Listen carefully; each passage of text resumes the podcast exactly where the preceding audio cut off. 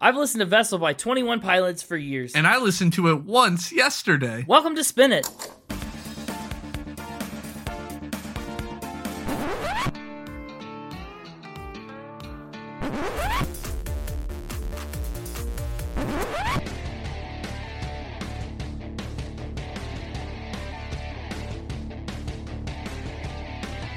Hello, everybody, and welcome back to Spin It, the record ranking podcast for people who would rather be listening to music. I'm James, and with me is my super energetic co host, Connor. It's me. I'm super energetic. Woo! Heck yeah. And today is another Friday for you listening to this, if you're listening to this on a Friday. Otherwise, it may be a different day. And for us, it's a day to talk about 21 Pilots. It's another Monday. It's another Tuesday. It's another Wednesday. It's another Thursday. You already said Friday. It's another Saturday. It's another Sunday for you listening. Got them all. It is guaranteed to be one of those days. Unless it's a leap year. What, what do you- what day of the week is extra in a leap year? That's how leap years work. You know, that one eight day week? There's an extra day in there. What if that's how we did it? That'd be awesome. That'd be pretty cool. Call it leap day. Just call it leap day. Just extend a week.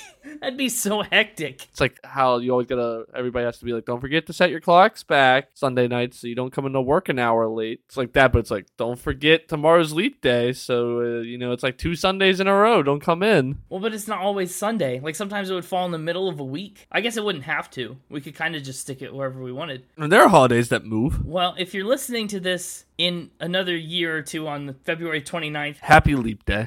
happy leap day. yeah, that should cover everybody. Are we still in the Grady's? Yeah, that felt like a Grady's conversation. it was. So who are we doing today? What are we doing today? Why are we doing today? How are we doing today? Well, how is I'm doing good. Who are we doing today? 21 Pilots. What are we doing today? Talking about their first major label album, Vessel. Is that all the questions you asked? I think it is. I think it is. Great. Now, do you know anything about 21 Pilots? They're a little different than some of the bands we've done. Yeah. You do. I thought you might. I grew up right near Columbus, Ohio. Exactly. That's one thing that's unique about them is that they're from around where we're from. Yeah. Yeah, 21 Pilots is indeed from the great city of Columbus, Ohio. They're fairly local, they've been around. The band was started in 2009 by Tyler Joseph, who was playing the guitar and singing, and his childhood friend Nick Thomas on the bass, and then their college classmate Chris Sala on the drums. That was the band initially, but it changed over time.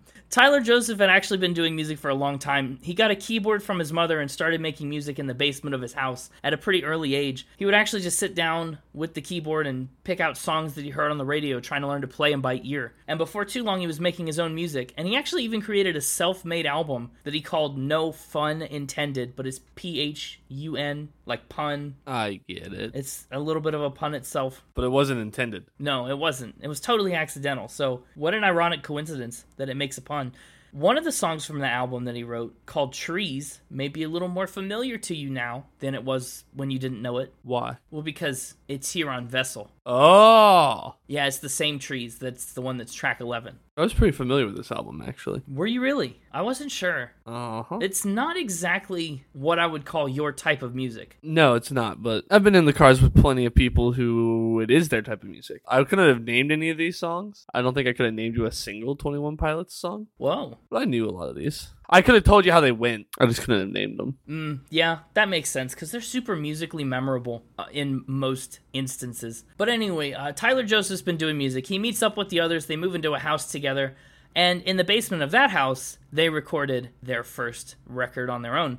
And they started touring all over the Columbus area in some venues I'm sure you've heard of and maybe even been to, actually. But Columbus has this pretty thriving punk, metal, hardcore music scene, and they were playing around that environment and seeing all that influence. And so that really inspired the band to pursue those kind of influences in their own music. And they also started to try a lot of costumes and theatrics in their live shows because they wanted to put on an entertaining show and maybe get noticed by industry professionals that would maybe be willing to take the chance on them and roll the dice on this little Columbus alt band. In December of 2009, 21 Pilots put out their first official album, self titled, and that's right around the time things started to shake up for the band. In 2011, Chris decided to step away, which would have left the band without a drummer, and he didn't want to do that. So he connected them with his friend, coworker, and church bandmate Josh Dunn, who actually initially planned to move to Nashville to be a drummer, but when he got connected with Tyler Joseph and 21 Pilots, he loved the band's direction and their vision so much he decided to stick around. I guess that's kind of a drum pun with drumsticks. Oh, I get it. Uh,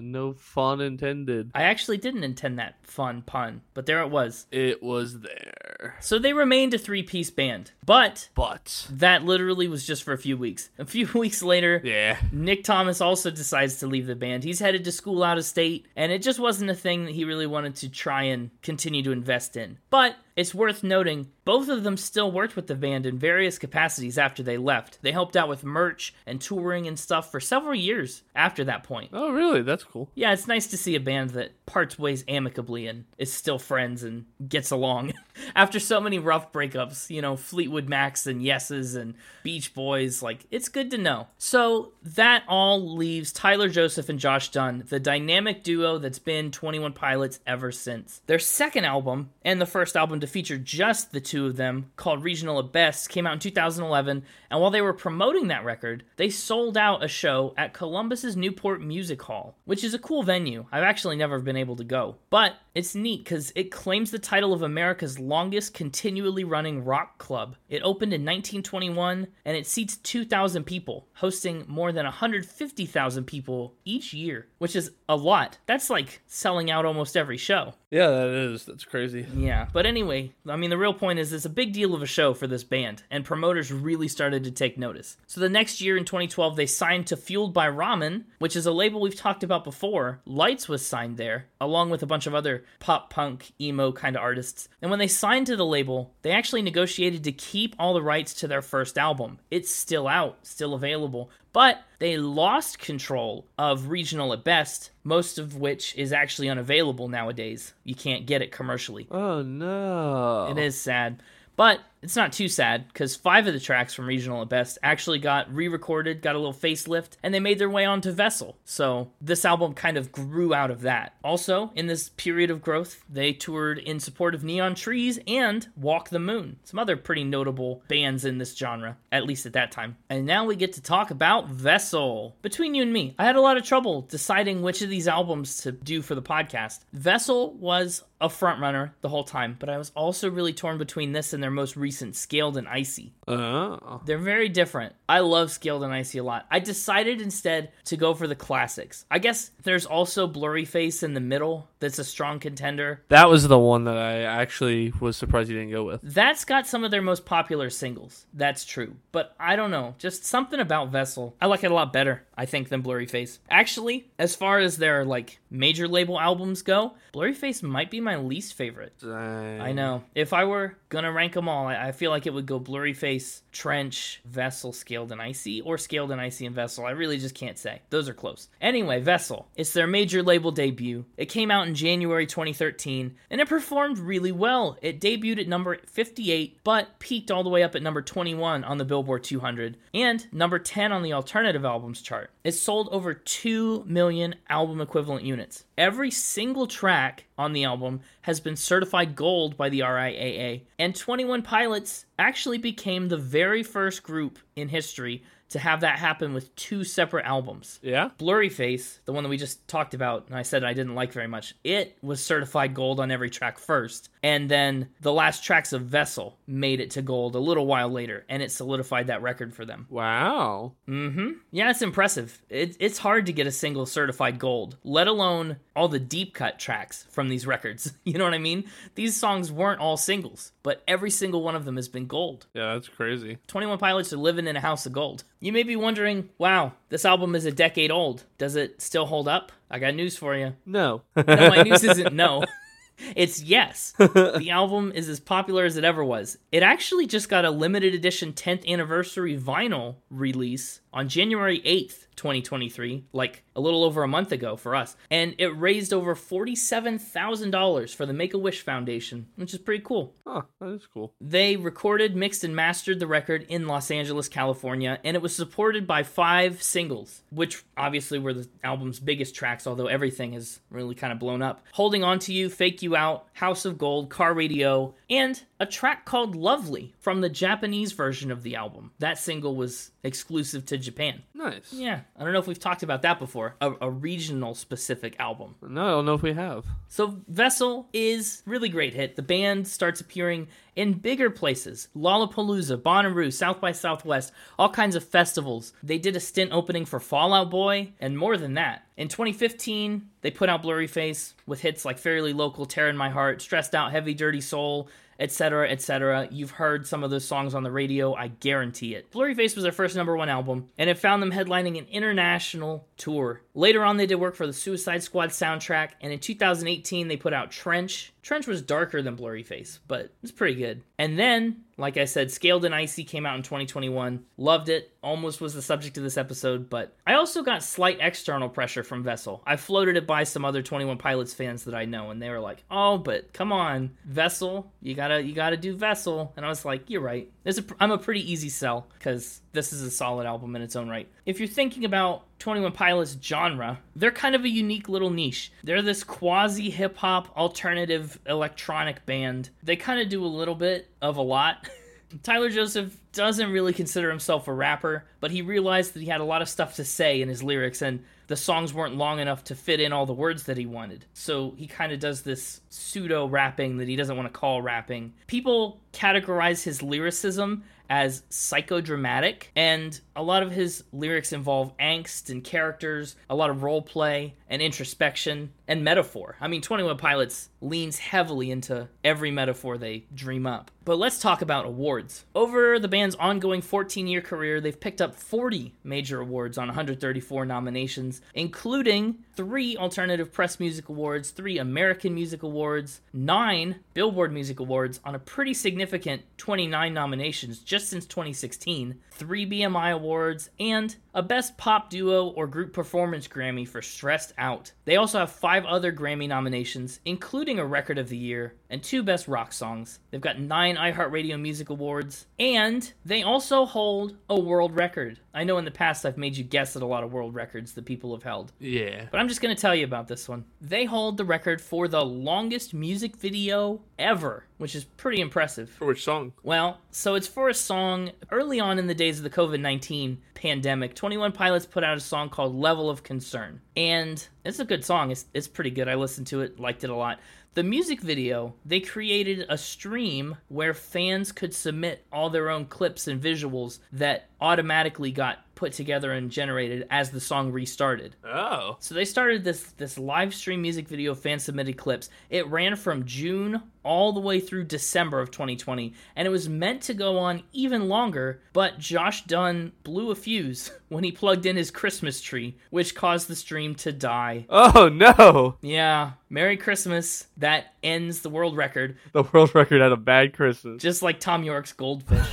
According to Guinness, the music video officially ran for 177 days, 16 hours, 10 minutes, and 25 seconds. Most impressive. Yeah. For a rough comparison, if you put all of our episodes back to back, it would take you a little over four days to listen to all of it. So imagine 45 times as long as all of Spin It. It's like if you just listened to every episode we put out 45 times back to back. Imagine listening to every episode 45 times. That's crazy. That's the world record for the longest music video. We can beat it. We can beat it. You want to just. We don't even have any music. How could we even start to beat it? Connor's Hippin' and Hoppin' album music video. Oh, no. Okay, but what if we did it without a loop? What if we just made a 178 day video? oh gosh. I don't know what it would be. That'd be huge. I don't know what it would be either. Well, we'll figure it out. We've obviously got some time. Other trivia tidbits. This is uh, a thing that I hear get mentioned a lot is the confusion surrounding 21 Pilots' name.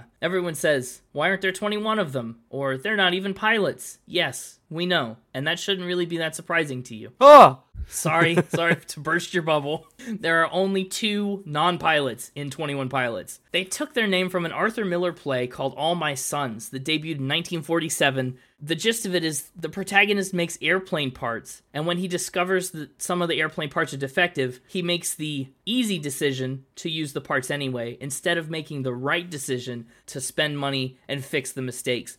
In so doing, he brings about the deaths of, you guessed it, 21 pilots, Classic. and he subsequently commits suicide. Dang. Yeah. Tyler says a lot of times the right decisions take more work. It takes longer to see the benefit, they're the long route. We know in order to get where we want to be and do what we want to be doing, sometimes we have to do what we don't feel like doing. And the band's name is a constant reminder of that. So that's why they're called 21 Pilots. It's honestly a little darker than you might expect. And uh, that's about appropriate levels of dark. Okay, appropriate dark levels. I guess that may be true. There's a lot of like, I guess a darker side to the band, just in terms of some of their lyrics and thematic elements. And the band's actually got a fan club, almost this cult like following of devotees who call themselves the Skeleton Clique, which is also on the darker side of things. But that's because skeletons are pretty common iconography in the band's artwork. And if you go to see 21 Pilots live, which I've wanted to do for a while but never had the chance, they put on a heck of a show. It's a spectacle. But since they're so showy and all over the place, they lean heavily on a lot of pre recorded tracks. Also, just because their music is the way that it is. If you listen to a 21 Pilots song and go to see them live and expect them to play that live, you're just mistaken. You're just not right. Josh Dunn does drum for real though, and he's actually the one who triggers a lot of the tracks. So there is a little bit of an element of live performance still incorporated in. And like I said before, a lot of costumes, a lot of showmanship and acrobatics and sounds really interesting. I'll have to catch them on their next stint of Columbus arena runs. But anyway, that's the background. Now it's time to talk about the foreground. How's that mixtaper doing? He's ready to go. Is he? He better be. I don't know much about 21 Pilots, but I might know enough. You're about to potentially know four things. I may also know zero, though. Yeah. Only one way to find out. Let's get him on in here. Hey, it's me, the mixtape. uh, Hey, hey, welcome back to the show. How are you? I'm doing all right. Just all right? This sounds like you had a bummer of a week. Yeah, it was a pretty bummer of a week. Cool. Well, let's get on to the first fact. Oh, oh, all right. oh, sorry. Did you did you want to talk about your bummer of a week? Well, yeah, this is not only my second job and part-time hobby, and it's also my therapy session. So Oh, you're gonna just yeah, let it all out. Tell me about your father. I don't know his name. What's bugging you? I misplaced my favorite thimble. What? You you misplaced your favorite thimble? Do you sew a lot, No, or is it like a collectible thimble? no, it's just my favorite, How many do you have? just the one. Oh, so it's also your least favorite, if that's any consolation. Oh, yeah, I hadn't thought about it that way. Hey, guess what? I lost my least favorite thimble. It's a pretty good week. Thank goodness. what were you doing with it that you may have lost it? A game of riddles with a short person. You're describing Gollum and the Lord of the Rings. yeah, there's a couple look across there. Are, are you trying to imply that you're the Lord of the Thimbles? The Lord of the Thimbles is a nice title for my collection. So you know what? Uh, go ahead and jot that one down for me. Your collection of of one? No, no, my collection of titles. I only have one thimble. Oh, I was gonna say Well, I did. Now I have none. it's true.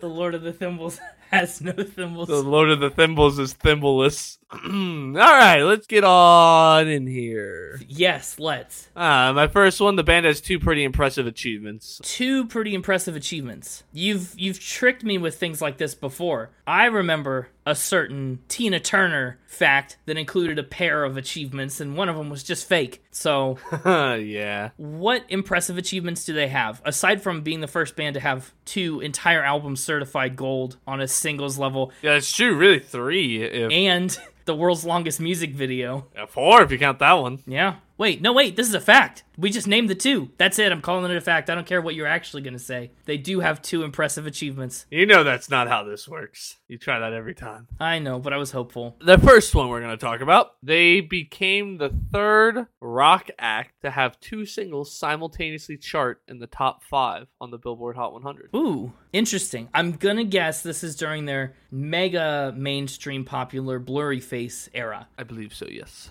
And I'm gonna guess that the singles were probably Stressed Out and Heavy Dirty Soul. I feel like those were around a lot. Maybe not. It looks like, according to Spotify, Ride was way more popular. Hmm, you're close. It was Ride and Heathens. Heathens. That surprises me because Heathens isn't even from Blurry Face. It's from that's their Suicide Squad single. no. They led the list simultaneously with two different songs. Wow, it did get really huge. Heathens was a massive hit, which is funny because it was probably more popular than the Suicide Squad movie ended up being.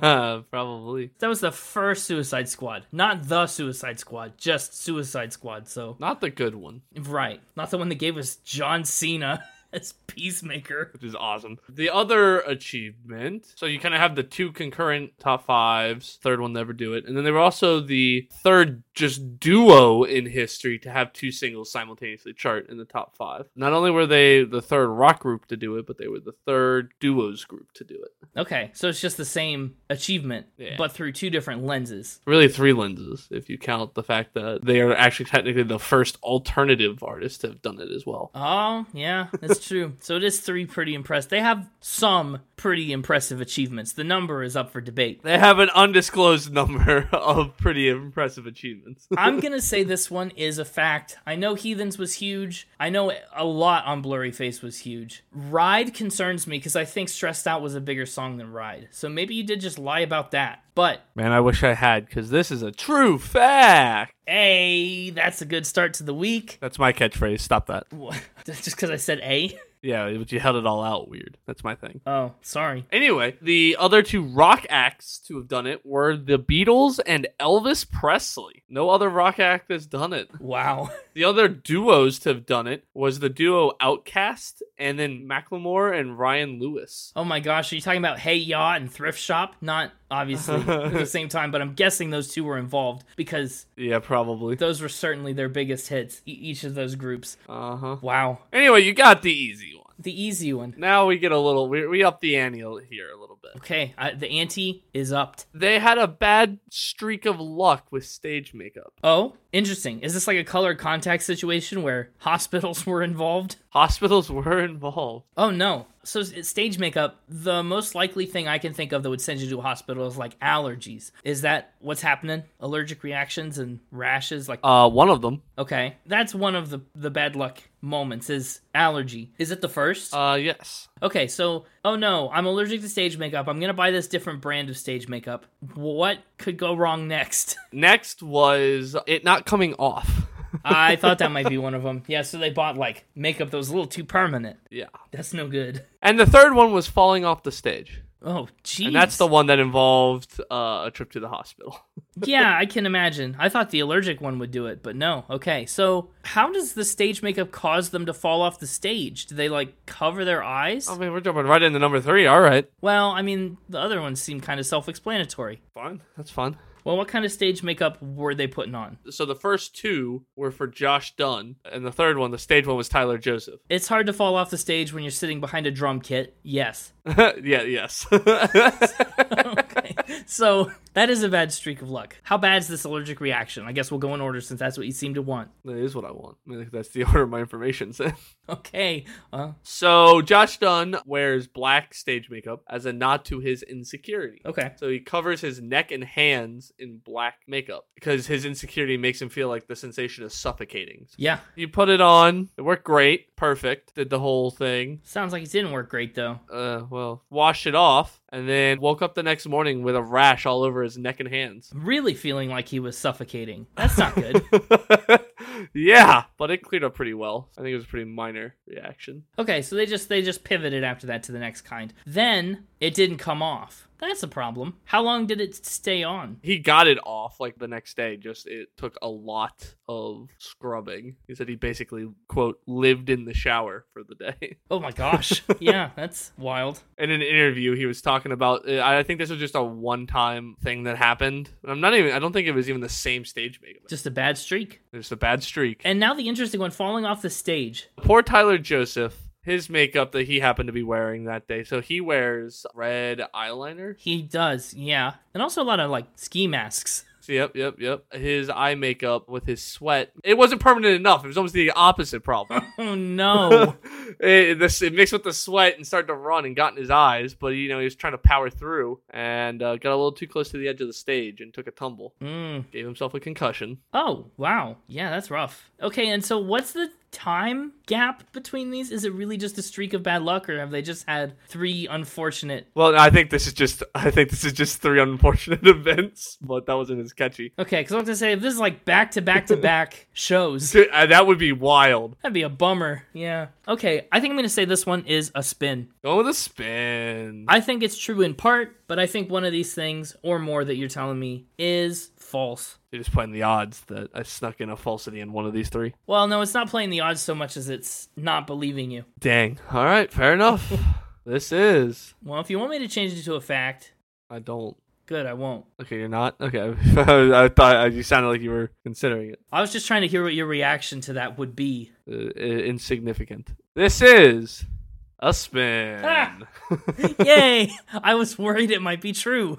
Genuinely, I wasn't sure. I was trying to bait you with the non-reaction there to get you to quickly change it. Yep, I thought you might be, and that's why I didn't. So what what was false? To what extent was this a lie? Oh, all all of it. Oh, I made it all up. huh. Well, that was a pretty good lie. Other than like the fact that he wears the eye makeup and he does the throat thing, hand, like all that was true. The makeup itself, but all the incidents were false. Wow, I really did almost believe it. That- Wow. That's all very reasonable stage makeup stories to have, I think. Yeah. Although falling off the stage and giving a concussion is a little extreme. All you gotta do is hit your head, doesn't take much to get a concussion. No, it's true. But like that's a that's a surprising one to make up. Yeah, I thought I'd throw in something a little more extreme to maybe ground it actually a little more. Well, Anyway, you got the other easy one. Now we're gonna taking it to the next level. all right, both the easy ones are out of the way. Thank goodness. The rest of this should be a piece of cake for you. That one was less easy than the first one, you know, but now we're moving up to the next level. The ante is upped further. They were roommates Don't say this.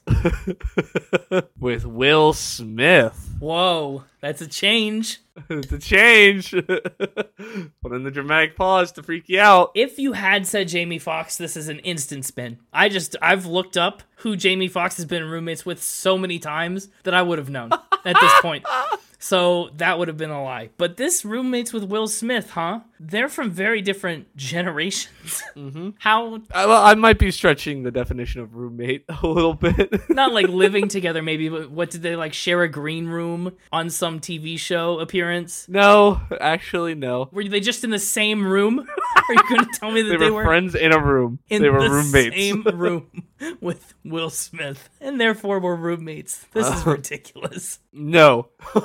the more accurate title would probably be they had a sleepover with Will Smith. Oh, that's a wild one too. What's the situation? Does Will Smith invite them to a sleepover? No. I didn't figure. Not the kind of thing Will Smith does. No. So one of their songs, maybe you've heard of it, House of Gold. I yeah, sure have. Yeah. A little bit. Heard of it a little bit. Part of its music video was shot on Will Smith's ranch in Los Angeles. Really? Well, that's what you have to figure out. Right. So why? Is it just a cool location? Did they rent it out for stuff like this or did they have a connection? I couldn't figure out how they chose this location. I tried. But if you watch the music video, you'll see some fields and stuff like that. That's all done on Will Smith's ranch. On the Smith Ranch. And it ended up being a two day shoot, and thus they stayed in the guest house on the property. Oh, they just crashed in. So that's not even the same house. What you're telling me now Uh, No, is it's that really it's even not. less true. Yeah, it was still a sleepover at his property. They spent the night on Will Smith's property. Okay.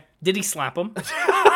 Un- unknown. Probably not. Probably not. Oh, this is hard. This is a fact. I think I'm saying this is a fact because of how far out of your way you went to make this resemble the Jamie Foxx thing. I think you found some connection. You were like, how can I walk this into the roommates thing? And, and that's how we ended up here. If it were a total spin, you would have made it closer to them being roommates, I think.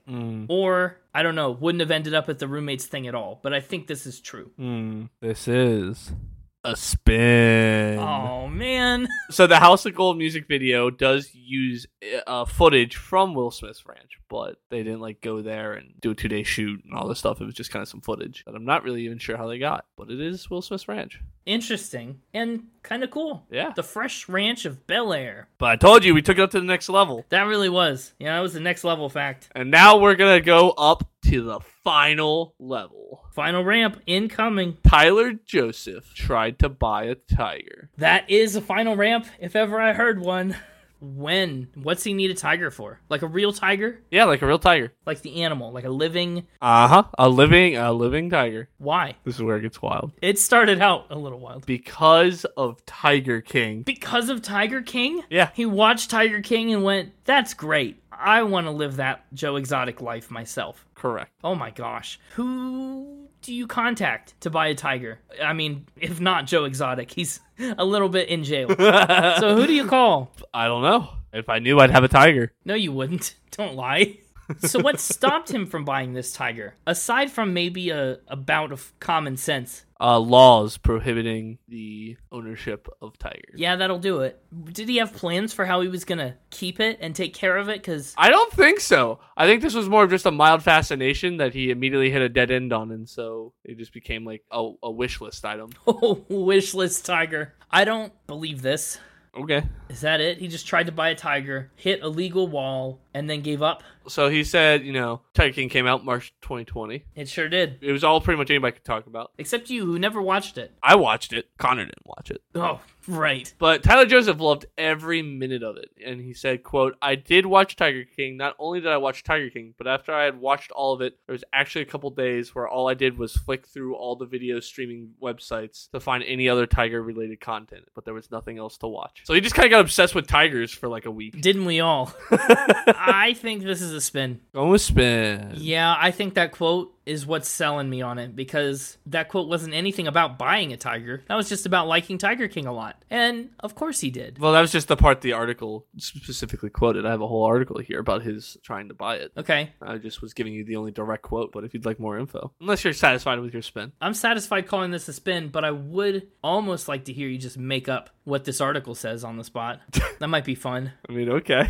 I can tell you exactly what this article says. What's the third paragraph start with? Like the first sentence of the third paragraph. Third paragraph. It's not really done in paragraphs. Oh, that's a shame. That article, but I can kind of go. So it's one of those one. I guess I give you the third section, right? Because it's like one of those things where it's like different like titles and then different sections. Different subheadings and stuff, sure. Yeah, yeah, yeah, yeah, yeah, yeah, yeah, yeah. So the third subheading says Tiger King craze, and it's just some background information on Tiger King. And then if I scroll down farther, that's where you get the Tyler Joseph stuff. Sounds like a total lie. Sticking with spin, All right, sticking with spin. but that was a good try. Telling you what the article says. Or what it would say if it were real. Hell, you're gonna feel so foolish here in a second. This is a spin. Yay! Good job though. Again, Ugh. that was that was not bad. oh, I I put you under a little extra heat there. yeah. The quote is real, and I absolutely was just like, all right. So then he tried to buy one. It's a, that's an extreme step. It's an extreme step to go from man, Tiger King was really fun to I want to own one for myself. I mean, but when your net worth is ten million dollars, I feel like you can take an extreme step every once in a while. Yeah, you can, but a t- I mean, Tiger King, you watch that tiger bite arms and like. I mean, there's some serious concerns, and and they told us their level of concern. So Yeah. it was a great final ramp. But unfortunately, that's another. Well, why am I saying unfortunately? I'm rooting for me. That's three, three right out of four for me, Mm-hmm. which continues my lossless streak. Last week was 50-50, but I'm I'm four episodes without a loss now. We've turned it around. Oh man. Well, now I lost my my favorite thimble, and I lost a factor spin. Now that's the double whammy. Now your thumbs and pride are unprotected. Do you even know how to sew? Excuse me. You see what I wear to work every day? That doesn't just happen. All right. No. Can't just buy that off the shelf. You know, can't just go to Amazon and purchase everything you need to make my outfit. All right. Certainly not. Absolutely no way that could happen. No way. I always wore that lucky thimble on the left thumb. My right thumb was always unprotected. Mm. Well, I guess I gotta go back to the drawing board and Yeah. try to come up with some better facts and spins for next week. Yeah, you gotta go hunt for that thimble. Uh, I heard between you and me, I heard it's maybe headed for Mount Doom. I'll hop in the blimp and, you know, fly, you fool. Why, you fool? Get that thimble back. We'll hear about it next time, I guess. Until then, yeah! Let's talk about the album art on Vessel. It is two old gentlemen standing side by side on a white background, and there's a little blue overshadow that says Vessel. Heck yeah. Heck yeah. These gents are Tyler and Josh's paternal grandfathers. Josh's is on the left, Tyler's is on the right. Oh, interesting. Yeah, it's kind of relevant to the album's name, Vessel, because Tyler talked about the meaning of the title in the album cover in an interview. He said, Vessel is an object that's carrying something far more important than the outer shell. And in the context of souls and people's, you know, existence, he likened bodies to a vessel. He said, when we die, that part inside of us is set free and lives on. It's a very spiritual take, but that's why he's got these older people on the cover, the grandparents that are older vessels carrying souls. Huh. It's an interesting take. That is an interesting take. Yeah, and I think it's a pretty great album title too. I don't think the word vessel appears once in the lyrics, but so many of these songs revolve around your state of mind and your thoughts and what's going on internally. So it's a very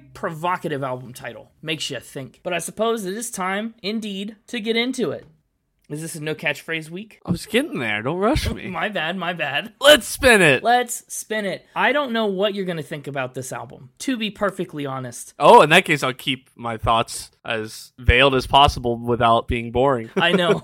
We've been through a stretch of that lately with you keeping your secrets, but uh, you're not a rap guy. This isn't a rap album. Who said I'm not a rap guy? I I think you. When have I ever said I'm not a rap guy? A lot. I don't want to comb through all the evidence, but I'm sure it's there somewhere. I'm just not a guy of the rap you've been bringing, mostly. Okay. But also, I'm not a rap guy. And also not a rap guy, of course. Well, I guess we'll see just how into it you are. Up first is Ode to Sleep. Right off the bat, I mean, we're starting with a pretty intense song. Yeah. It's one of Tyler's favorites to perform live. The longest one on the album, right? Kicking it off with the longest one. It is, in fact, yeah, by a good stretch, at least half a minute. And it's a different kind of song. It goes through a lot of different phases. The verse, the chorus, and the pre chorus all are kind of almost different styles. Absolutely very different styles. And, and back in the day when I was a first time listener, I remember this song particularly being, for lack of a better word, surprising. One thing you cannot call this song is samey.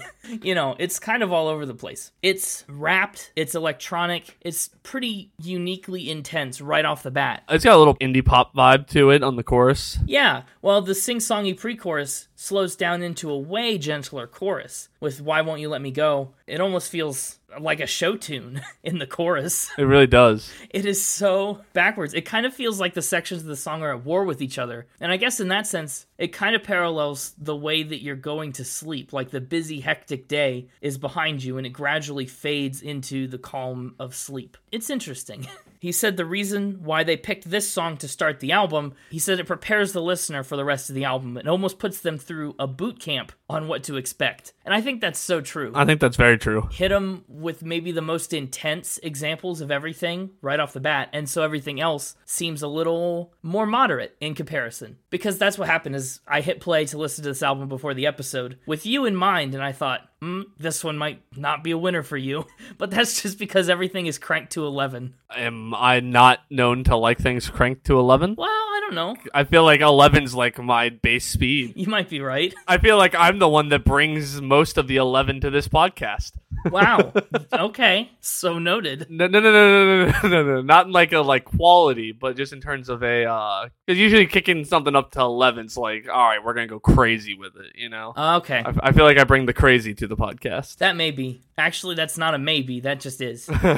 They've actually been playing Ode to Sleep live since before it even had a name. They did it during their early days around the small local venues in Columbus. One time after a show, they actually, uh, this bit reminded me of the Inner Wave episode where we talked about how they maybe picked their band name and really didn't. It was a spin.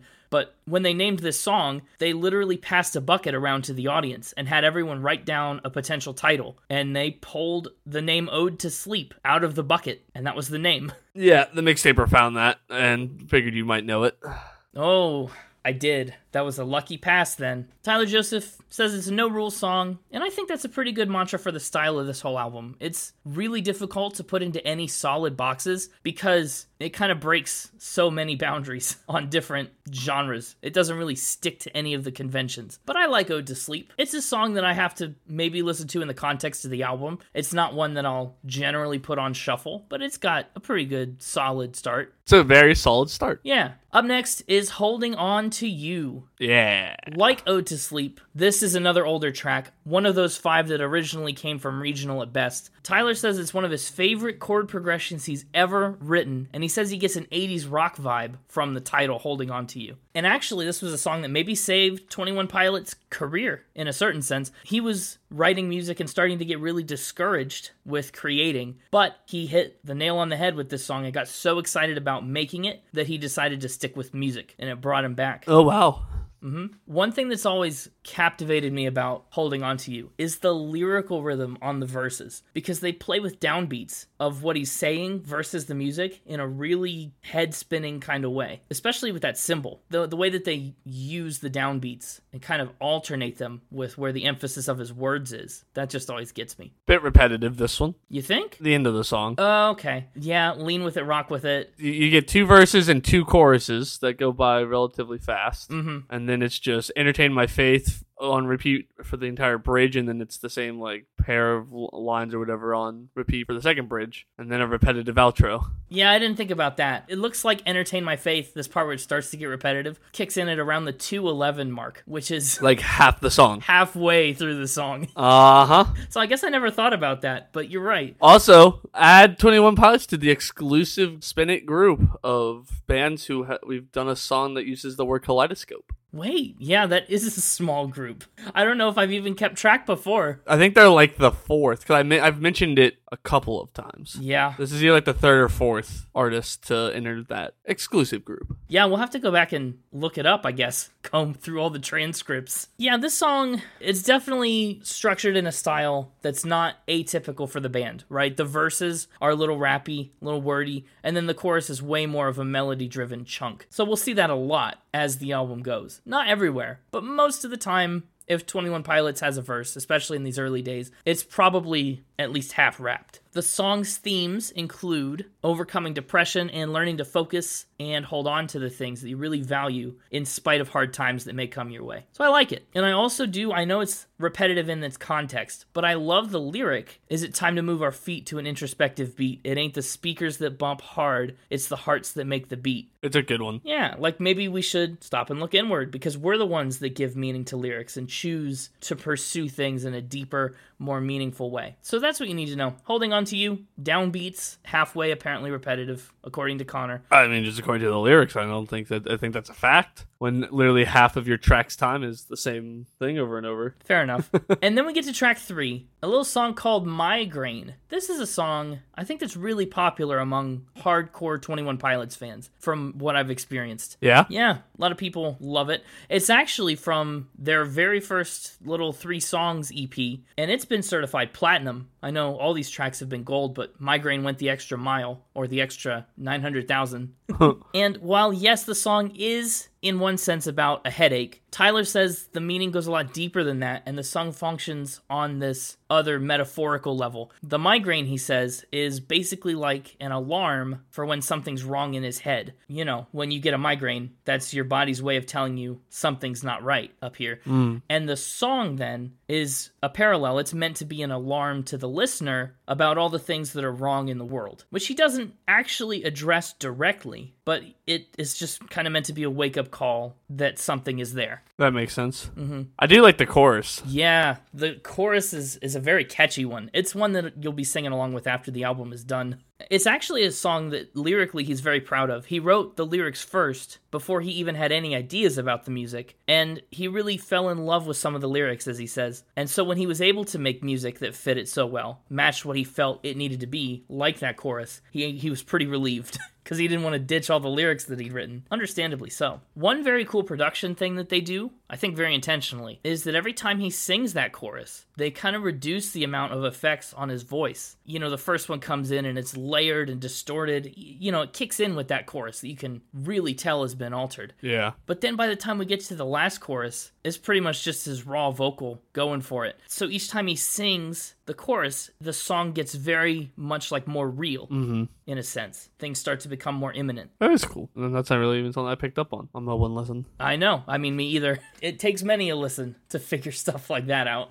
The other thing that's cool about migraine is it ends really abruptly, Abruptly. Yep. in the middle of a word. It ends really. What'd you think about that? No, I liked it. I like it too. It's kind of a jolt. It's that last little shocking moment for a song that's meant to wake you up to unknown problems. But like we talked about, you know, Migraine leans a lot on production tricks and interesting instrumentals and stuff to really help convey its point. House of Gold, the next song, totally abandons that. Yep. It's a lot more of a straight instrumental, no gimmicks, no effects kind of song. It actually features another one of Tyler Joseph's more interesting instruments, and another thing that 21 Pilots has kind of become known for the ukulele. Yeah. It's actually the first song he ever played and wrote using the instrument. Really? hmm And he said, It's unlike anything else I've ever done or ever will do. I'm not going to write another song like that ever. Which, I mean, I guess if you like House of Gold, that's the sad news thing. But if you didn't, that's good.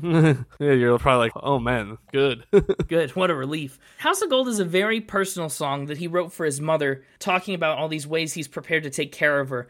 And he actually has a lot of great quotes about what it looks like to live and to die for people, which was really heavily on his mind as he made this song. You know, it's kind of a song of sacrifice and just how you express your love for people or how you care about them. Lyrically, it's pretty short, mostly chorus, actually. uh huh. Yeah, I would say this is one of those rare instances where more chorus is a good thing. I really like the chorus. Yeah, I know. The chorus is good, and this is a rap free song. Everything is sung and melodic. And he'll never do it again. Never, no, never another one like it. But there are some cool lines here. One that particularly stood out to me is when he says, Life turns plans upon their head. And then he goes on to say, I'll plan to be a bum, so I just might become someone, which is an interesting take. You know, if everything I plan is going to turn out incorrect. then if I plan to be bad, then I'll be good, sort of thing. Right, exactly. Yeah, that line almost reminds me of like you know when they how they say like the people who should be the leader is the person who wants it the least or whatever. It feels like one of those weird kind of things. Yeah, like a like a paradox. Yeah, exactly. It's, It's just a pretty cool little song. a fun little ditty. a fun little ditty, that House of Gold. My first exposure to 21 Pilots. I think a lot of people's first exposure to Twenty One Pilots, honestly,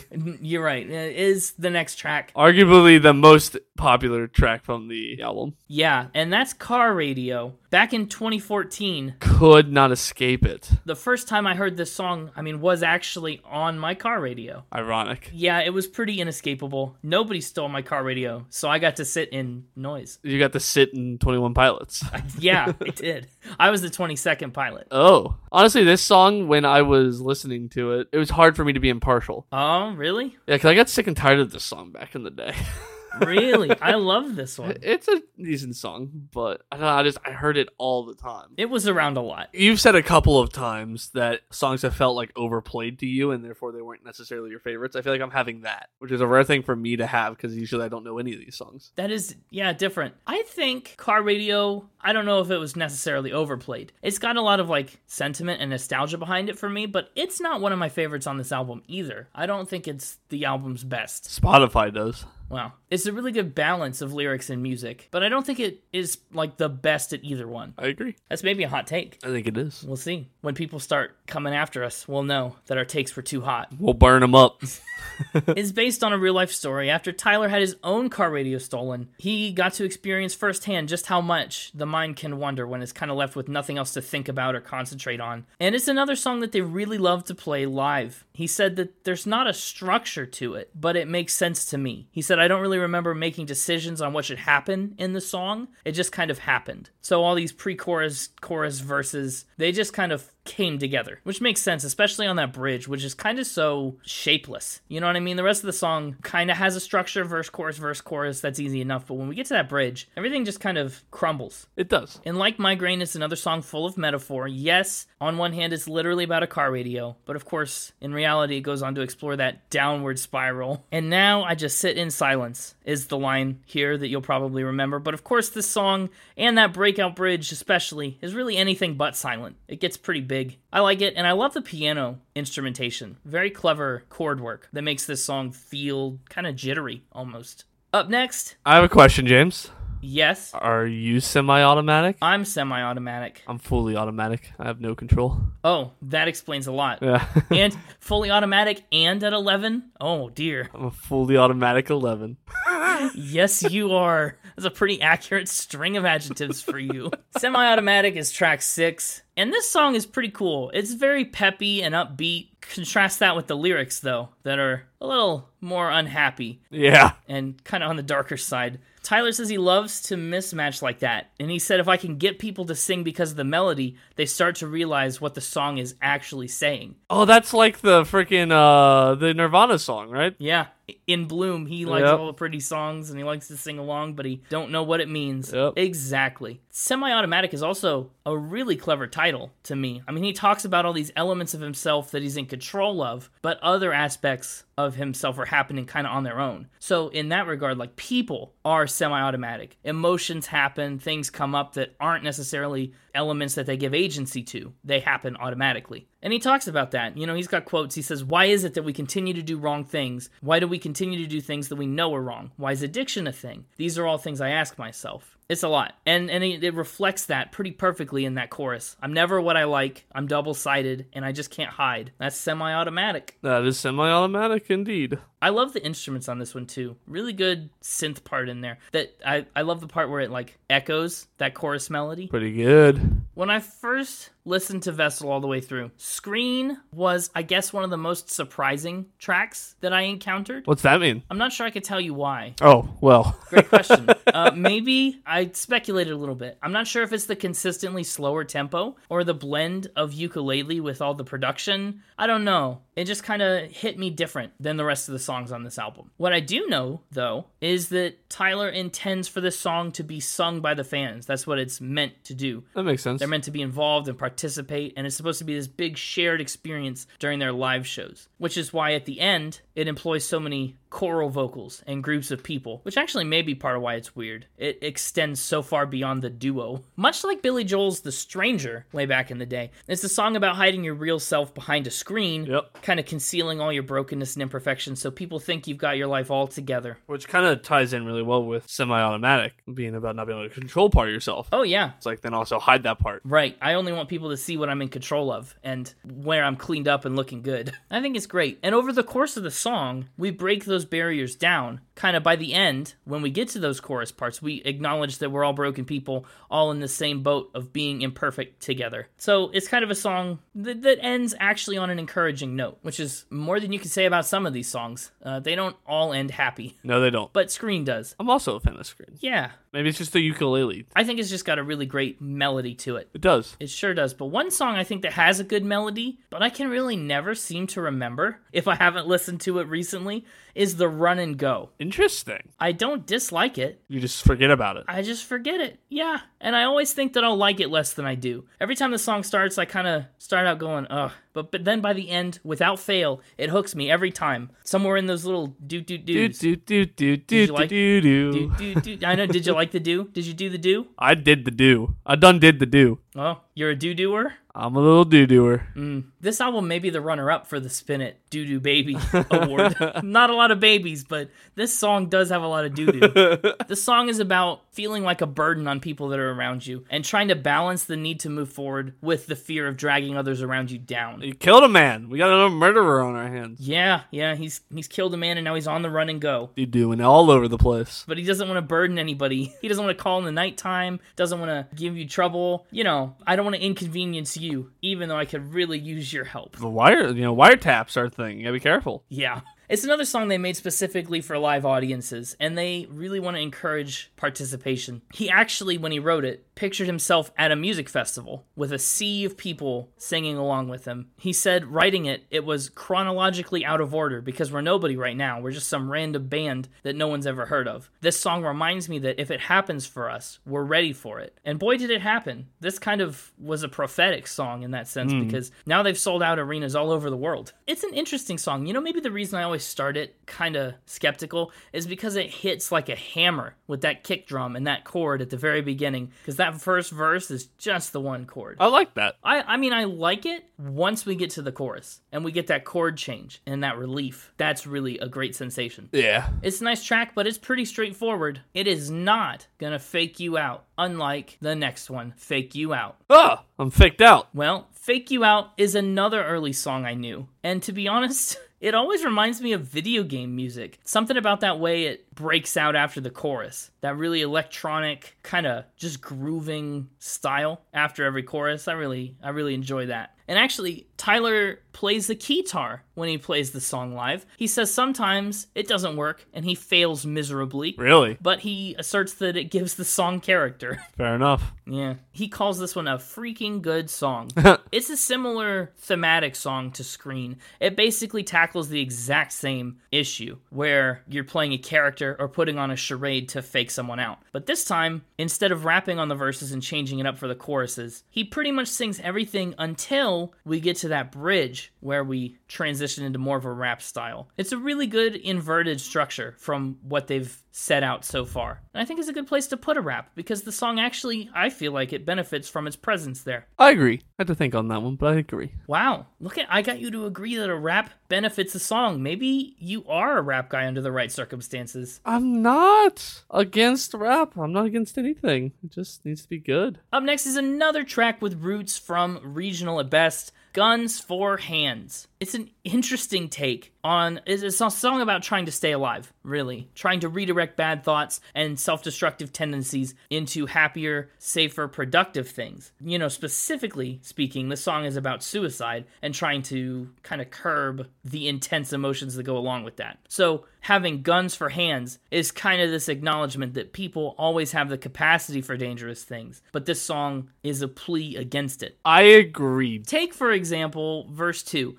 He says, Take this a second at a time. Take this one song, this one rhyme, and together let's breathe. So it's just a moment to like slow down. Everything can be okay. Think about this, and we'll get through it together. And the speaker's losing sleep thinking about all the people like him that have guns for hands. And, ooh, a rarity. How about that tempo change in the middle of the song? Yeah. Pretty good. I like it. I think it works pretty well. We are almost done with this album. We're on track 11 out of the dozen Trees. trees. The Ents are going to war.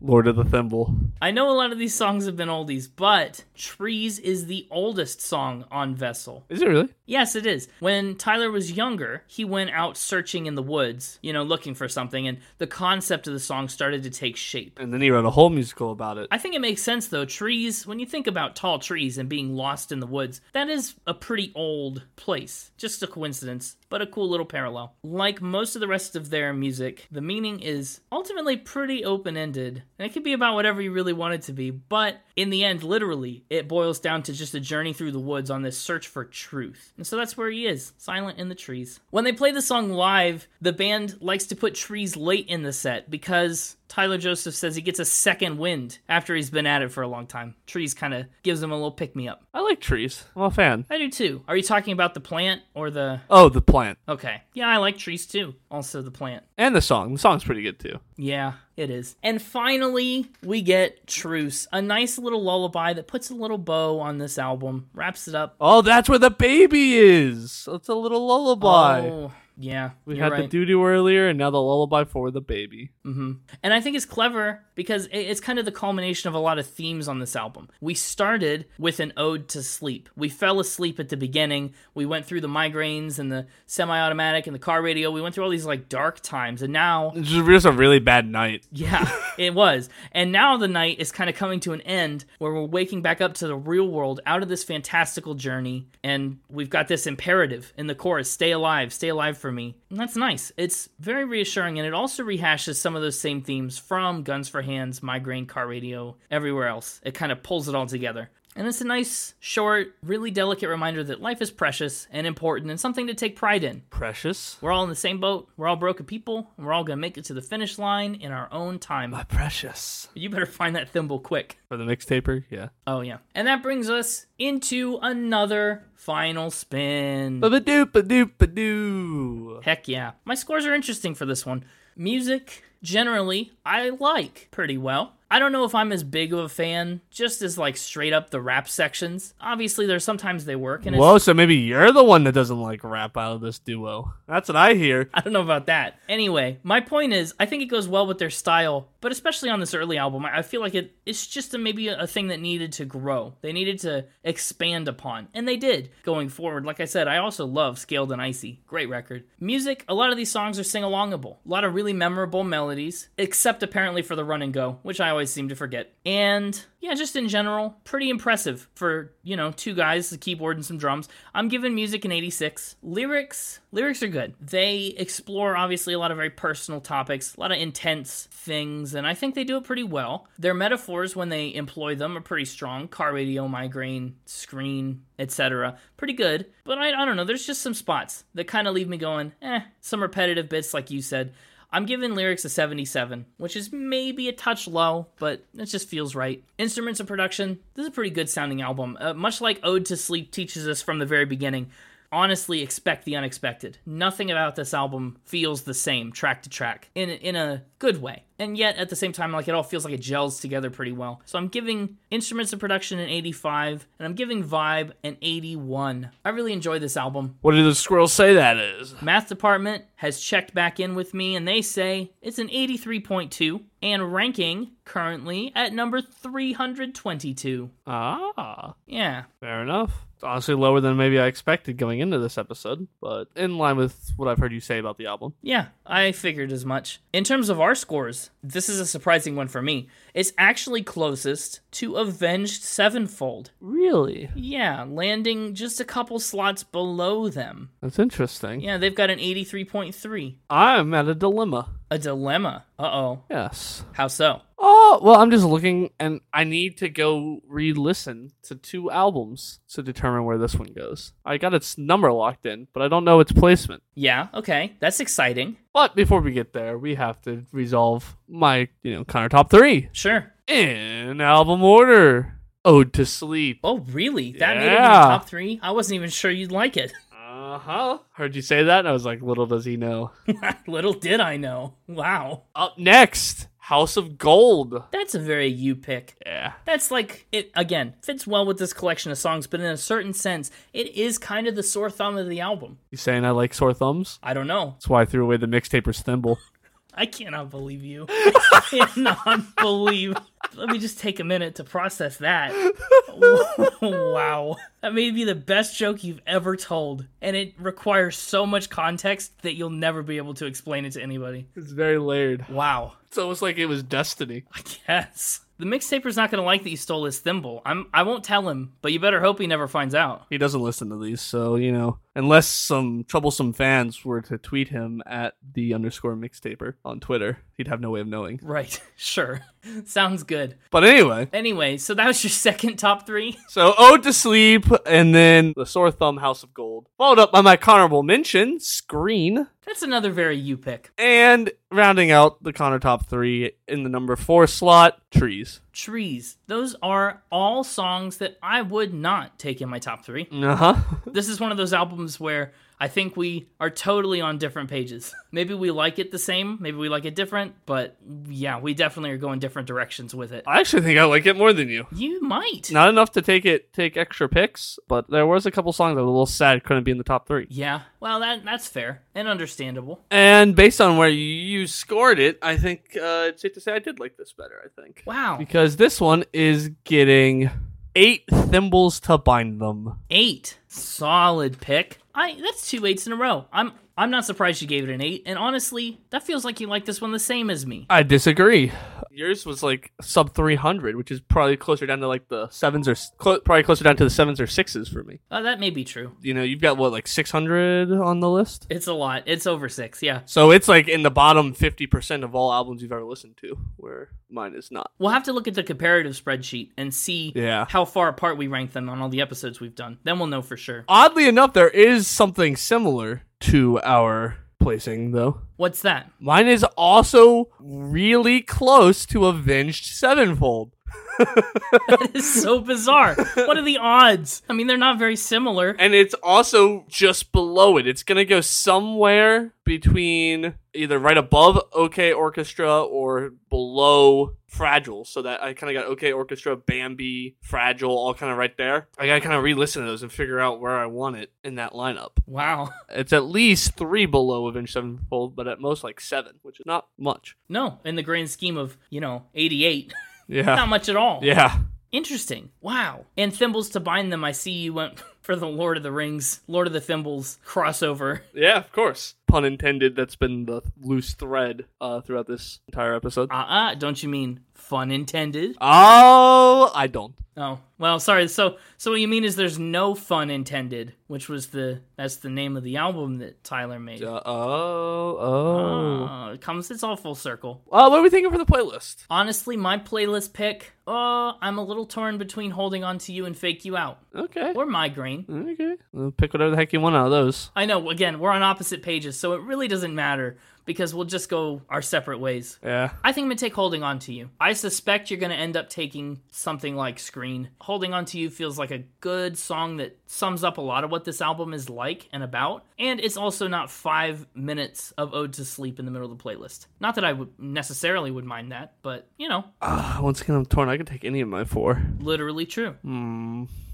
I think for the novelty of the ukulele and because it's a sore thumb, we'll go with House of Gold. Sounds great. House of Gold. That's a good pick. I like that one. It's also the most popular on Spotify out of the out of my top four, so hopefully we'll make the most people happy. Well, you are the people's champion, so that yeah is in line with your motives. I'm the people's champion. I got to take them into consideration. Isn't it interesting that out of all the songs on this album, we picked the only two whose titles start with the letter H? Oh yes, it is one in 132 chance of that happening. I think. I don't know. I don't want to do more math. I think. I think I did that math right. We've we've really botched some math lately.